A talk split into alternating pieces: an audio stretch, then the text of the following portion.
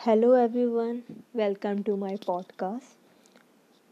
आज मैं आप सबको एक कहानी सुनाऊँगी, लेकिन उस कहानी को आपको एक कविता के ज़रिए बताऊँगी।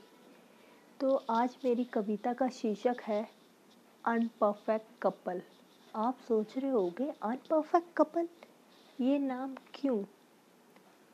तो मैं आप सबको बता दूँ कि जब आप मेरी ये कविता सुनोगे तो आपको पता चल जाएगा, ये अनपरफेक्ट कपल नाम क्यों रखा और किसने दिया। तो मेरी कविता कुछ इस तरह से स्टार्ट है। मैं लिखती थी, वो पढ़ता था। मैं बोलती थी, वो समझता था। हम दोनों में इतना फ़र्क भी नहीं था, जितना लोगों की आँखों में हमारे लिए दिखा करता था। वो लोग हमें एक अनपरफेक्ट कपल के नाम से बुलाया करते थे, क्योंकि वो लंबा था और मैं छोटी थी, वो गोरा था और मैं सांवली थी, वो पतला था और मैं मोटी थी।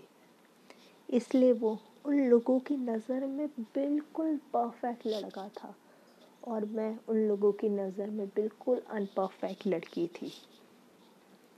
पर उसने मुझे कभी उस नज़र से नहीं देखा जिस नज़र से बाकी लोग मुझे देखा करते थे अनपरफेक्ट लड़की।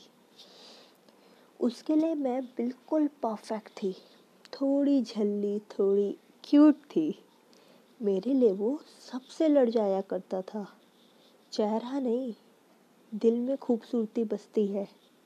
चीख चीख के लोगों को बताया करता था। और कहता था अगर किसी की परफेक्शन रंग रूप देख के पता चलती है तो हम दोनों अनपरफेक्ट ही सही। तो हम दोनों अनपरफेक्ट ही सही।